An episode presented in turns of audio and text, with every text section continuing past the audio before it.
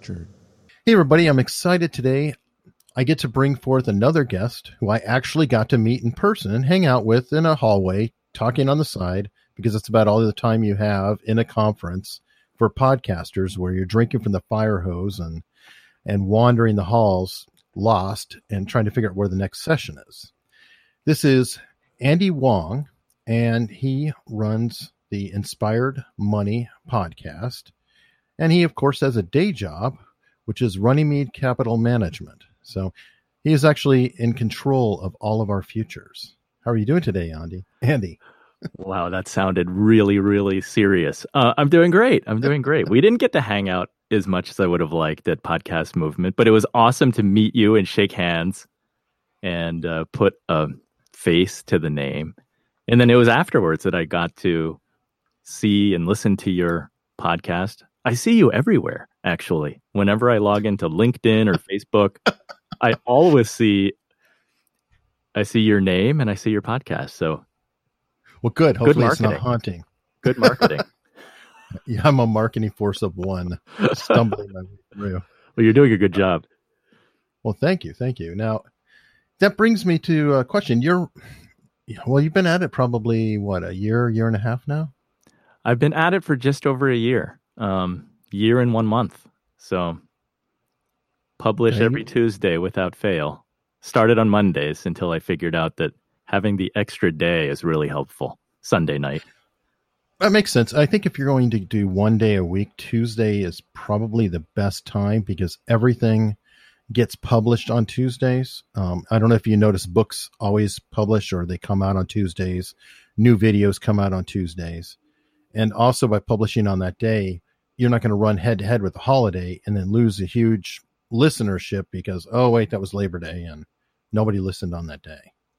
Yeah, I, I figured early in the week is good, especially if um, commuters are listening. Like that's how I I came to be a podcast listener. I would listen a lot driving to and from work. So Monday or Tuesday would be good. Wednesday could work, but that's hump day. Um, so I don't know. What it, it it's always like such a big question for anyone who's creating content, whether it's a podcast or a blog. No one knows what is the optimal time for me to uh, publish? True. I would say you could say when it's not, and Saturday and Sunday is probably not for yeah. a financial podcast. Yeah, I agree. The weekend's probably not the best time. Now, what I like about your podcast, though, and I do want to go into a little bit, is that on the surface, you hear inspired money and financial podcasts, and you start to run and say, Oh, God, I'm going to feel guilty for not checking my 401k but that really isn't the focus of your show. That is true. And I don't know if that's a good thing or a bad thing because um, just to give you a little background, uh, I think like many, many podcast listeners, Serial was the first one for me. Uh, okay. Two different cousins of mine when the show started coming out. They're like, "Have you have you listened to Serial?" And I said, "No. What is that?" And they explained to me.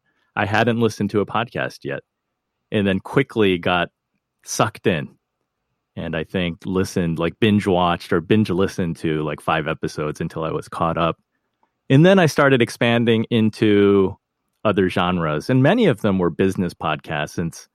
Mm-hmm. I'm part of a family business and in doing that, being a small business owner, you do you you have a lot of responsibilities, right? You do a little bit of everything. You're trying to do marketing, you're trying to do sales, you're trying to do business strategy. And then on Friday, I have to take the garbage out. So it's like it's soup to nuts, right? We do everything. We kind of have our hand in a little bit of everything. So podcasts were just a great way to learn and feed my brain and find motivation and inspiration when I was driving the car or doing my, doing my dishes. And at some point, I said to myself, it would be cool to have our own podcast. And my company, it's my brother and me. My father started the company about mm-hmm. 25 years ago. And my brother and I have been blogging for the company for five years now. But, oh, okay. but to add audio content, I thought that would be really cool But the last thing I want to do is have this really dry, boring audio financial advisor podcast that's talking about 401ks every week. And I think there is some, you know, of course, there, there, there is something to providing really practical information. Sure. But oftentimes, advisors, we get excited about things, and the average listener is going to fall asleep. So, with Inspired Money, I purposely try to go really broad and be more focused on the inspirational side and have it money related so that it's still connected to my business.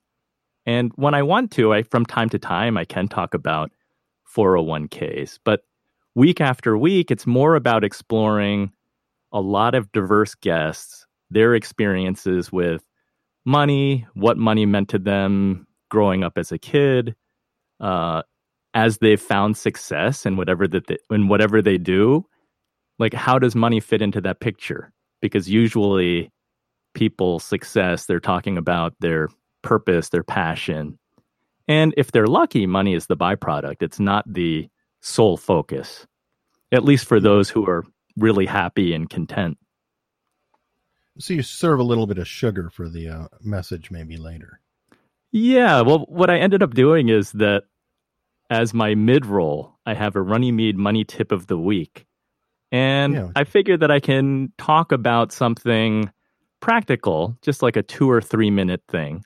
Um, that kind of brings in the fact that my company is sponsoring the podcast. But otherwise, it's it's really just listening to interesting stories and ex- exploring uh, interesting guests. I mean, I've talked to all kinds of people. I, I always say that inspired money means, uh, you know, you're, you're either building something or you're giving money away and uh, you know trying to do something with impact and making the world a better place. So that allows me to really talk to anyone. So I've talked to entrepreneurs who are building a company. I've talked to executive directors and founders of nonprofit organizations who are fundraising and giving money away. Um, I've talked to an actor. I've talked to musicians. I've talked to screenwriters. So just really having fun talking to all kinds of people. What I like about that too is it, it sounds to me, and from what I've heard, you're viewing money not as an evil means to an end, which there, there's a you know kind of a stain with money, and people who like money, people may think poorly of them, or or I don't know, view them in a bad way. It sounds like you're seeing money as just a resource or a tool. That's correct. That's been a recurring theme in the conversations that I've had that money is a tool. And one of the premises going into creating the show is that, yes, it is a very common phrase that money is the root of all evil. And also, people have seen uh, what money can do to somebody uh, in a negative way. And I figured that by focusing money conversations, but putting it in a positive light that hopefully that will inspire and motivate people to actually look at their personal finances because that that's one of the things that many of us do not do. You know, it's it's so easy because we get busy in our day-to-day lives. Uh, there are so many things that need to be taken care of today that too often we don't open up our 401k statement and we're not looking or paying attention to the long game that is our retirement planning. So that that's the other part of inspired money. It's like if I can if I can create a show that every week I'm talking to an interesting person covering interesting stories, hopefully we can inspire the listener to say, "Hey, money's good let me take a look at my own finances and make sure that I'm paying attention to them. That makes sense. And really, anything can be good or bad in excess. I mean, food is good. We need it to live. We can also be gluttons. That's for sure. Yeah, it's very similar. Balance so, is now, good. it's a good thing. It's very, very difficult to do anymore. It's easier said than done. But yes, yes, absolutely. Now, from what I understand, um, your father kind of raised you guys with uh, money as just a table conversation in the house. Like it was, you know, it's what he did, and you sort of just grew up. My dad is really an incredible person in that he came to the United States when he was about 13 years old. He came with his brother and my grandparents. They came to the United States because they were running away from the communists uh, who mm. had come into power in China. My grandfather was working at Chiang Kai shek University as um, sort of like the number two administrator uh, at the university in a very well regarded university, but you're on the wrong side with Chiang Kai shek uh, mm-hmm. with his name on there because that was the other party. So many of the Chiang Kai shek and his followers fled to Taiwan. And my grandfather knew that he couldn't hang out, he, he should not stay around in China just because of his association with the with the school. So he came to the U.S. where we had a family here already. They had some close family friends and came to New Jersey. So my father didn't speak English when he first arrived. He learned English by reading comic books. And oh, cool. uh, did really well in school. Uh, took a little while to catch up in the English part, but yeah, he ended up going to Yale undergrad. He got his MBA from Columbia. He worked at the Bank of New York, which is the oldest, one of the oldest banks in America. Um, Bank of New York was founded by Alexander Hamilton. And my dad ran their research department for 10 years and ran their money management subsidiary for 10 years um, before founding Runnymede Capital. But you are ab- absolutely correct. Our conversations, because my dad loves research, and in his time as director of research, he was 28 years old when promoted to that position. So he would visit mm. Fortune 500 companies and he would arrive and they'd say, Who is this kid? Why did the bank send this kid? he also looked really young too, but at 28, he was like, he was one of the, I think he was the youngest senior vice president of the Bank of New York and managing their research department. So he loved visiting companies, trying to understand what is driving their growth, um, talking to the management and understanding where did the management come from. Did they have experiences at other companies or were, were they promoted from within the company? And really trying to understand, um, he was always fascinated by companies that could grow across different generations and across different management teams because usually you have one management team that really knows what they're doing and they can deliver the growth. But usually, if you have a regime change, it's hard to keep that going. So he was always fascinated by companies that could do that for multi generations. So at home, we would always have conversations, or at least he would try with his, with me and my brother, talking about the importance of return on equity, um, you know, our margins growing or or not and what that means. He he would try to explain to us what economic cycles are and how that impacts people's purchasing of major appliances like washers and dryers.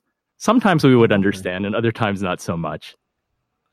Right, but it would be familiar to your ear because you've been hearing it and then later on you might you might actually see it and then suddenly understand that lesson that you were taught 15 years before and have things suddenly click like oh that's what he was talking about yeah in that regard i mean i think that many americans right they say like two-thirds of americans are living paycheck to pay, paycheck to paycheck and not having savings in the bank and not having money conversations that was not the case at our home uh, my dad because he was visiting companies and writing these research reports there were about 200 institutions that subscribe to the bank's research at that time.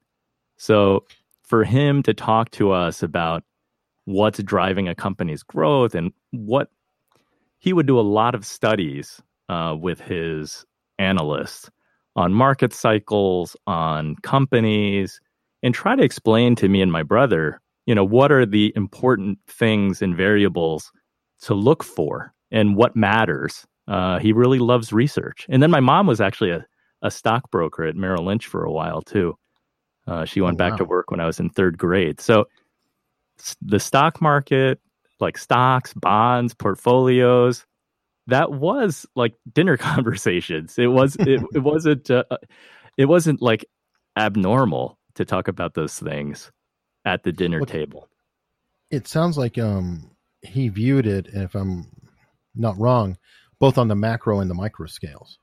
Yeah, he did both. He did both. Um, it's because he started his career in the like late 60s, really early 70s. And in the early 70s, bear markets were coming like every two years. And the mutual fund industry almost went, it almost disappeared because people didn't want to invest in stocks because bear markets came so often.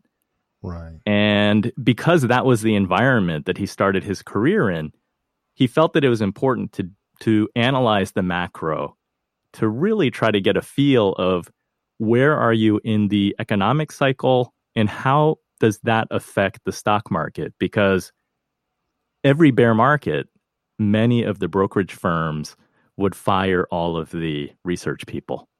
And uh, that that's that's part of their cost cuts. And they Which would is ironic. Yeah yeah they would they would fire the like salespeople last. It was like the research department was viewed as overhead. So he felt like it was um it was for like survival. It was for job security that he better have an idea is a bear market coming or not. So that that that really drove his research and uh, desire to do the macro. Uh, and then inevitably i mean the the um, the micro was all part of his job too because they were writing research reports on the companies. It's kind of funny the short-sightedness but so typical it's like okay we're losing money and we're hurting right now so let's fire all the people who might find a way out of it. Yeah it's funny how that works. I mean, you've got salespeople who are scraping the pavement hitting the same people who don't have the money to afford you. And you have somebody else who can say, "Well, this happened ten years ago, and this is how we turned it around." well, the research people always feel like, um, yeah, they have the they have the intellectual knowledge, and there is value there in the research that they do.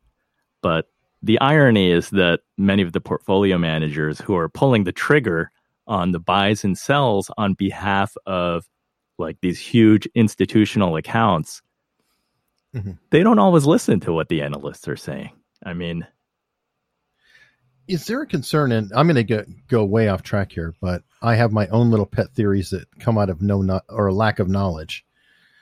But I kind of feel like publicly traded companies are just a hair shy of a Ponzi scheme in of themselves because we have an investment mentality here that you have to grow, grow, grow, grow at all costs and nothing matters. No investing in the company. I don't care. I want more money my next quarter.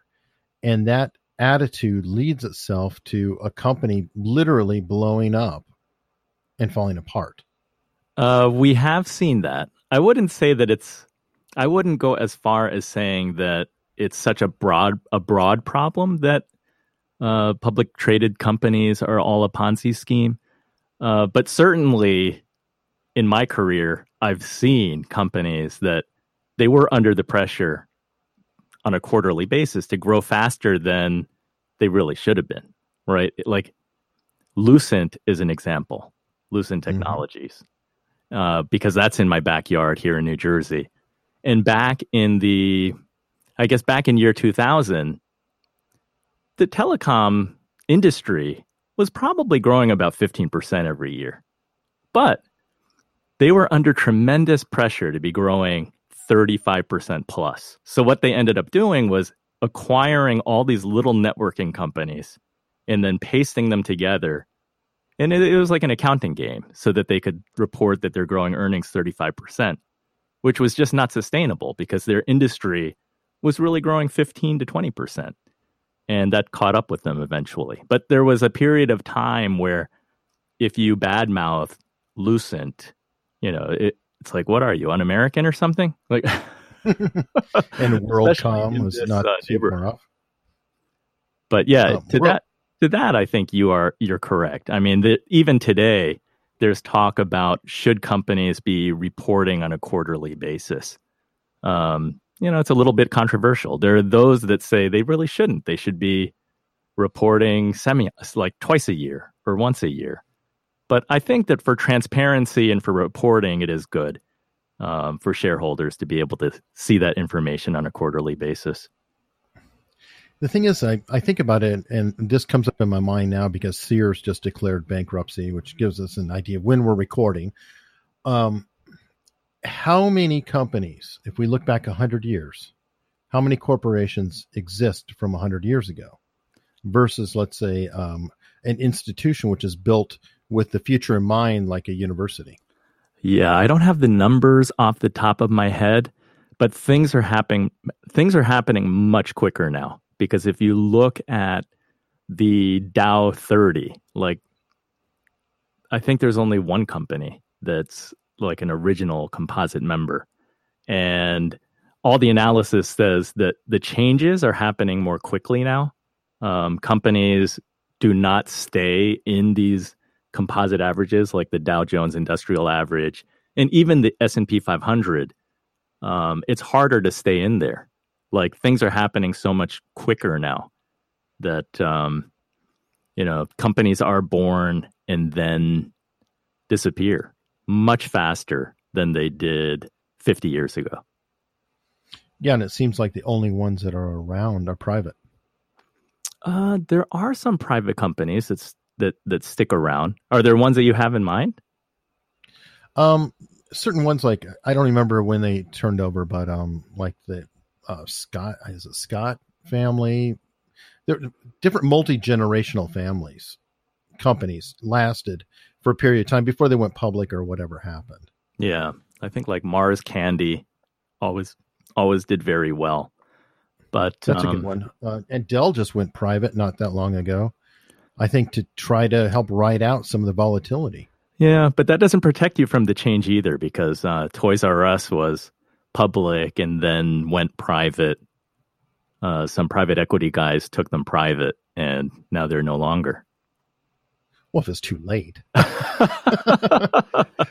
well, everybody, you know, it's like y- y- you can. Uh, it's like quarterbacking after the fact. It's easy now, but yeah, everybody says Toys R Us. They had they had an opportunity to take advantage of their store base and really make it like experiential, so that in, since you can't if you're buying off of Amazon for the convenience, there's no store sure. to go visit. But Toys right. R Us had this existing store base. They could have made something really cool in those stores, whether it's um, you know, like building Legos or having these displays that drove people to go there just to play and hang out. But um, I think it's hard though. The management, yeah, but the management were resistant to try anything new and their strategy was to just uh, they were advertising i think all their signage would say things like the best value get the cheapest get the oh. best prices but then you bad, look at the prices and they weren't really cheap at all it was still pretty expensive so it just didn't work people didn't go yeah that makes sense yeah having play groups or something to inspire loyalty or yeah they needed to go upscale i guess slightly to yeah maybe so i mean things interesting. It is true though. Things are changing so quickly, especially with technology um, disrupting not only retail but you know all kinds of businesses. So everything's changing. I mean, you and I as consumers, we're podcasting. The way that we consume audio content is changing. I mean, the whole radio industry is uh, being disrupted too. So Sure. Not as quickly as I would like. And I'm going to go into that later because I've interviewed Dave Jackson and James Cridland, and I love talking to shop about this because I, I, I do see as I see podcasting as a future, but I see problems with it. And I want to pull one more thing out of your financial brain though, because I've got an expert. Financial hurricane alerts. Is it time for another one? Uh, I will get to that just one more thing to add to your uh, Ponzi scheme, because I think that there are great companies um, that one can invest in, and simply by judging, looking at their earnings. If you can find companies that are growing their earnings very consistently, quarter after Apple. quarter, year after year, I believe that those are not Ponzi schemes. Those are companies that those are the things that would get my dad. Like he gets really excited about that even today. Uh, companies from different industries that they have management teams that can grow products and services just every quarter.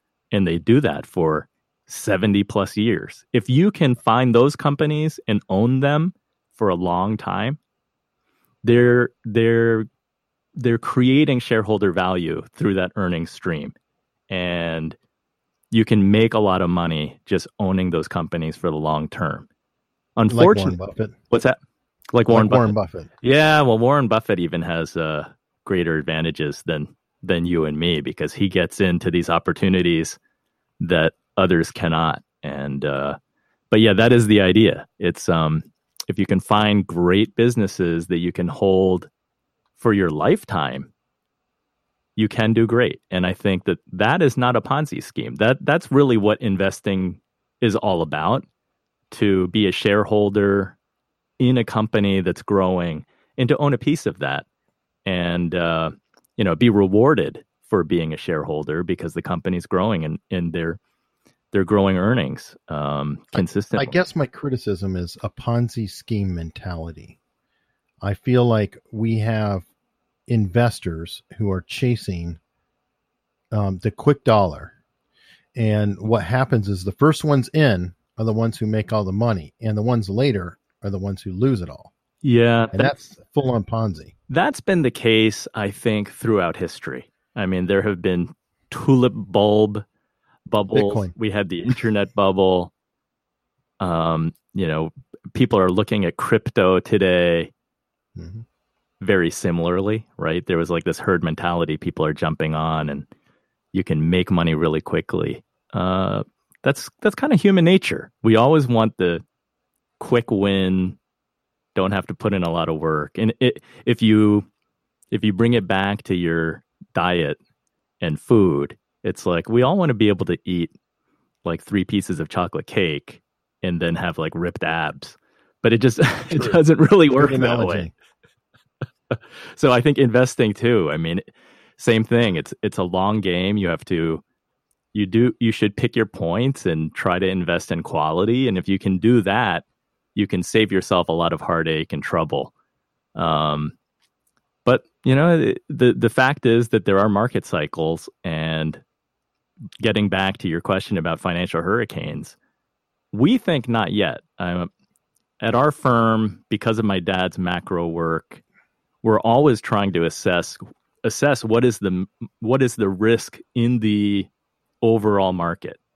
Because even though we like to stick with quality, if you're buying mm-hmm. quality companies at the top of the market, oh, you'll lose. You're still going to get hurt um, in the near term. So we think that it's very important to pay attention.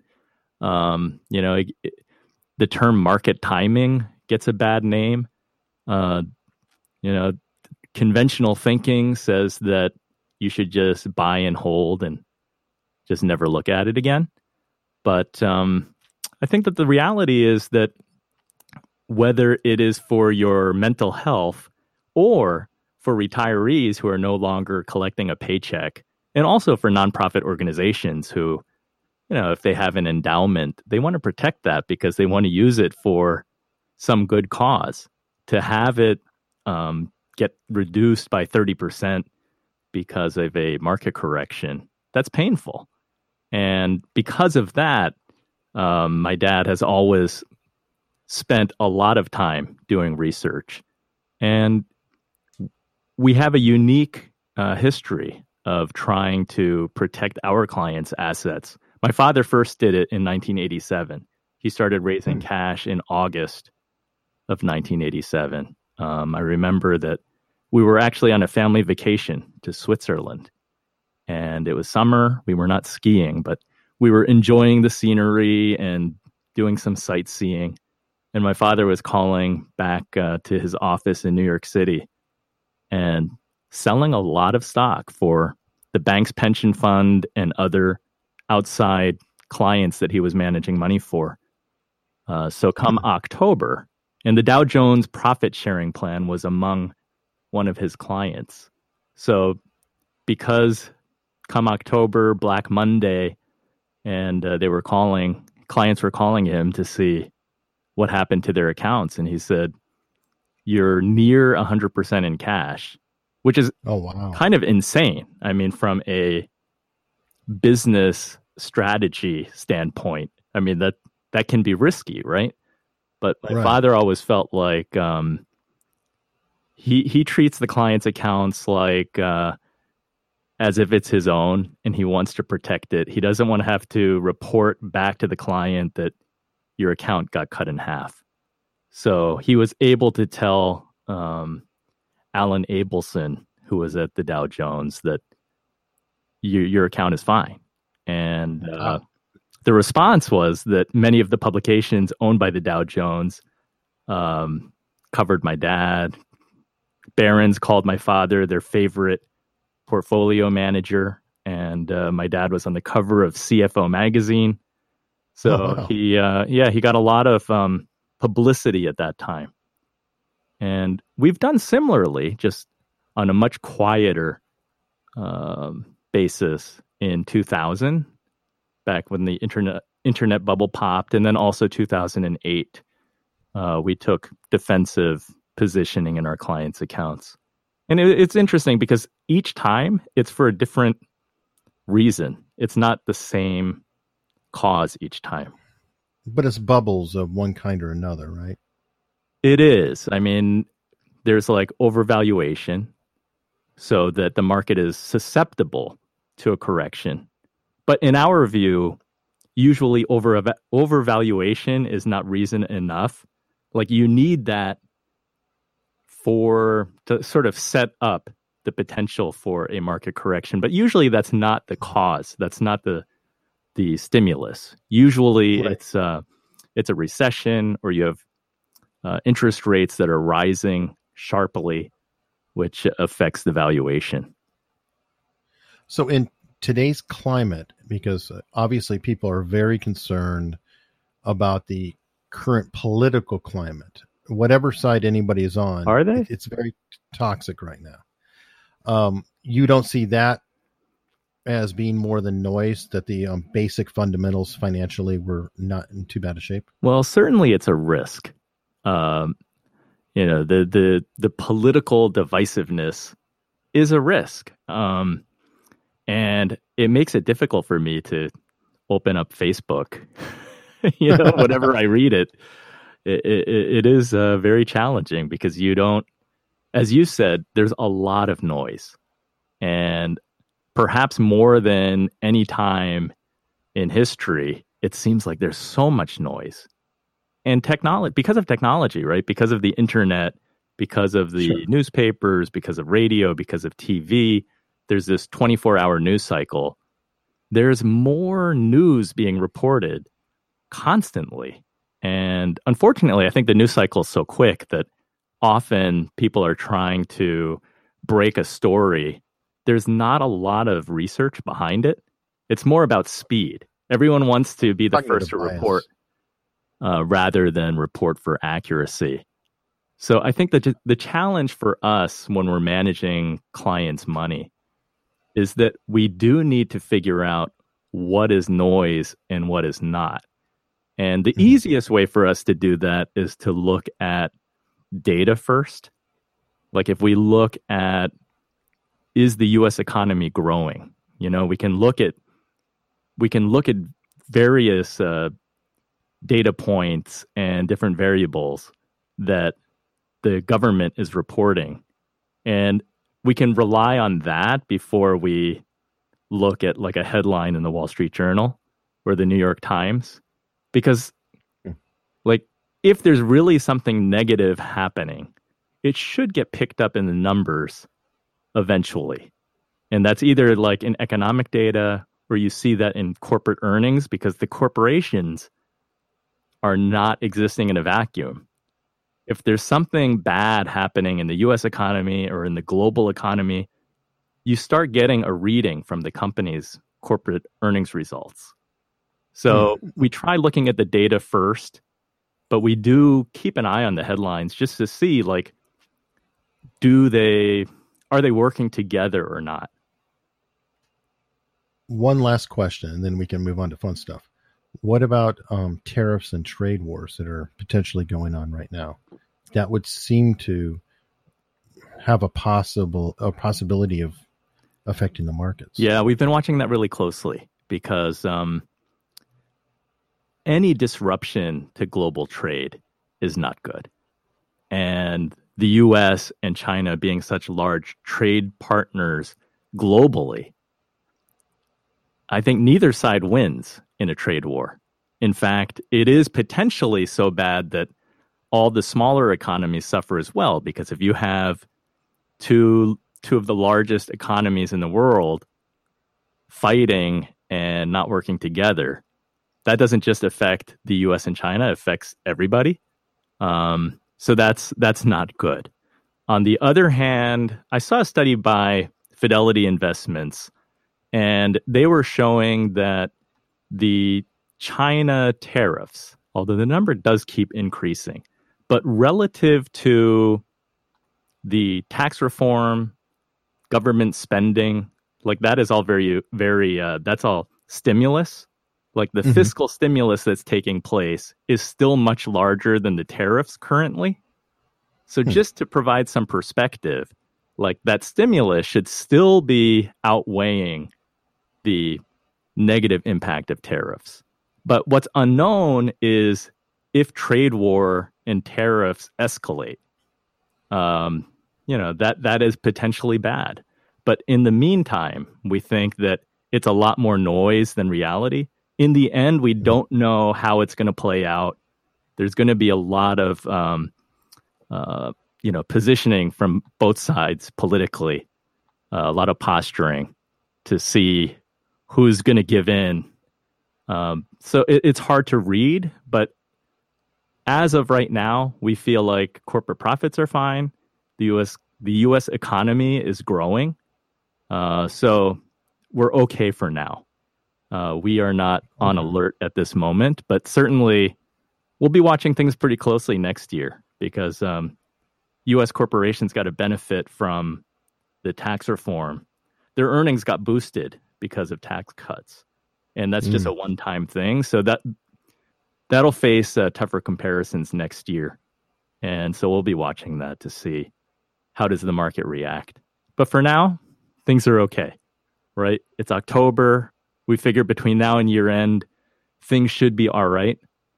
But that said, uh, volatility is on the increase, so people are feeling a little, a little jumpy. Okay, well, that's good to know. So, if anybody is still listening,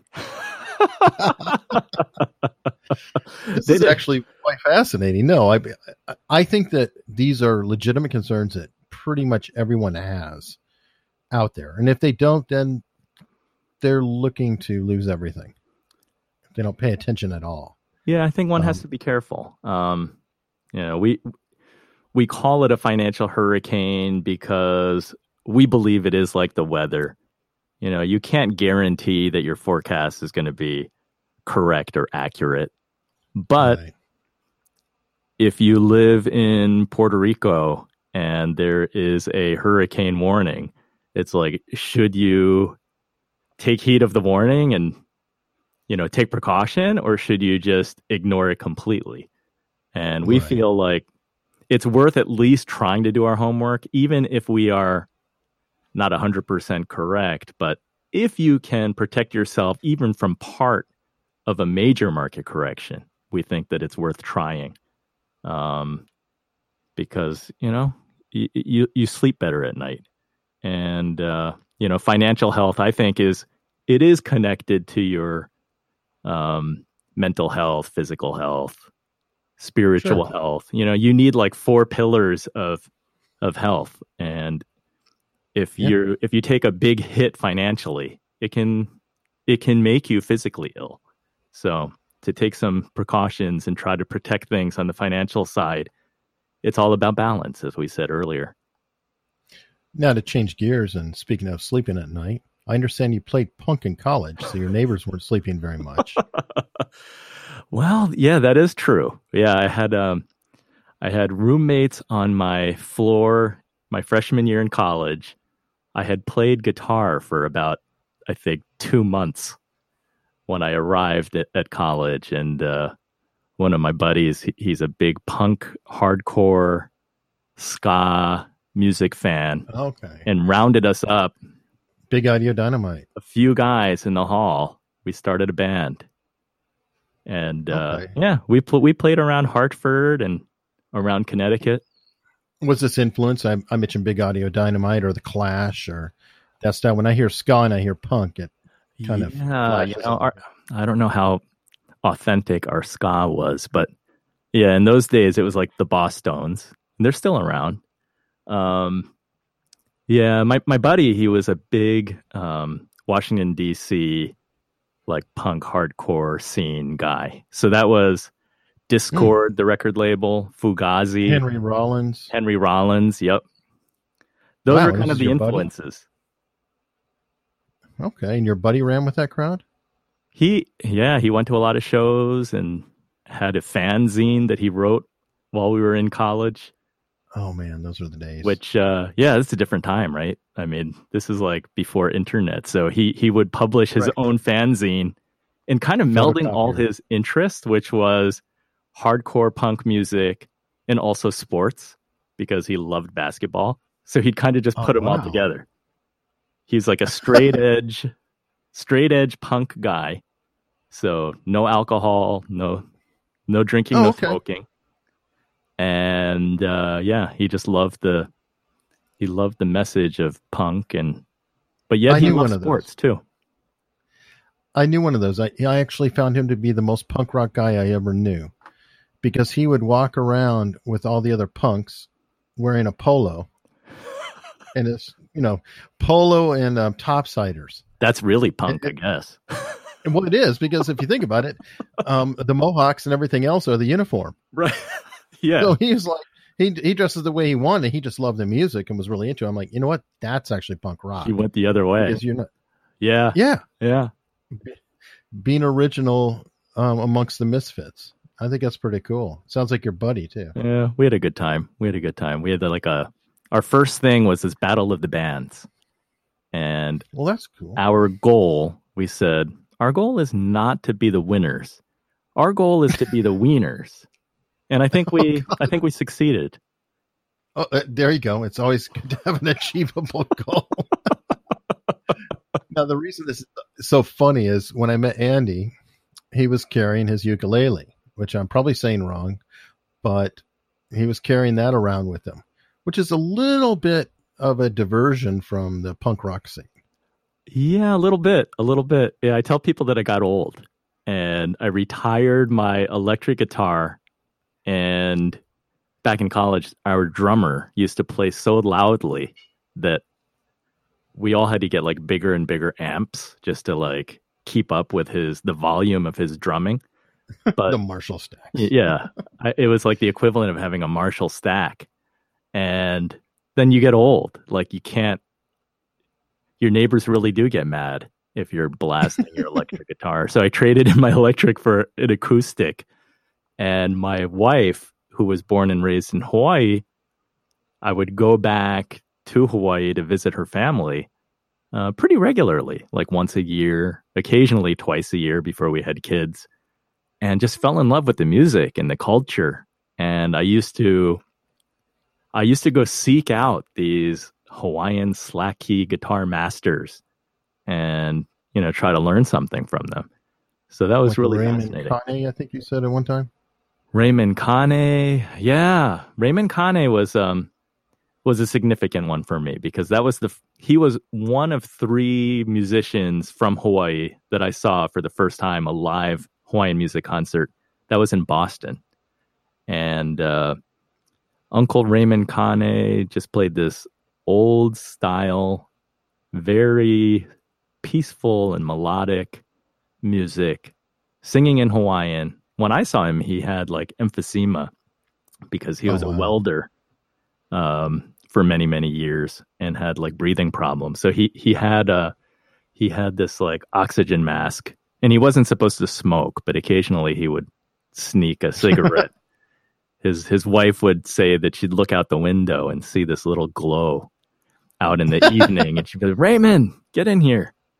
But um, yeah, for me to go to Raymond Kane's house, that's like the equivalent of you're like a if you're a big blues guys and uh, if if you're a big blues fan and you got to go to Stevie Ray Vaughan's house or something. But Sure, for sure. Hawaiian Slack Key, yeah, to go to Raymond Kane's house is really really cool. Now, can you describe what slack key is? Slack key guitar, uh, Slack Key originated in the mid to late 1800s. And the legend goes like this that there was a gift of cows to Hawaii. I think it was George Vancouver gifted the king, I don't know how many cows. And the king, because it was a gift, issued this tapu or taboo it's like a law saying that the people could not interfere with the cows. And the cows ate grass. At the time, the Hawaiians, their houses were also made of grass. Oh, so God. pretty soon you had a housing problem. At least that's the joke. And so what ended up happening is that you had these cattle and cows, they're just walking around all over the place. That's not going to work. So the Hawaiians actually sent for these cowboys from California. They were, they were Mexican Oh. cowboys from California to come to Hawaii and teach the locals how to herd cattle. And um, they brought with them their six string guitars and hung out with the Hawaiians, taught them how to herd cattle. After a long day of herding cattle, they would play music and hang out at night. So the legend is that when the Mexican cowboys went back home to California, they left their guitars behind as gifts, and that Hmm. the the Hawaiians didn't know how to tune their guitars, so they came up with their own tunings to suit their voices and their own local music. So Hawaiian slack key can be played on any any guitar, but it's just uh, it's a lot of open tunings, like an open G tuning. So you just strum all six strings, and it's an it's a G chord. Or there are Hmm. C tunings, and then as these tunings develop, they would be passed down family lineage.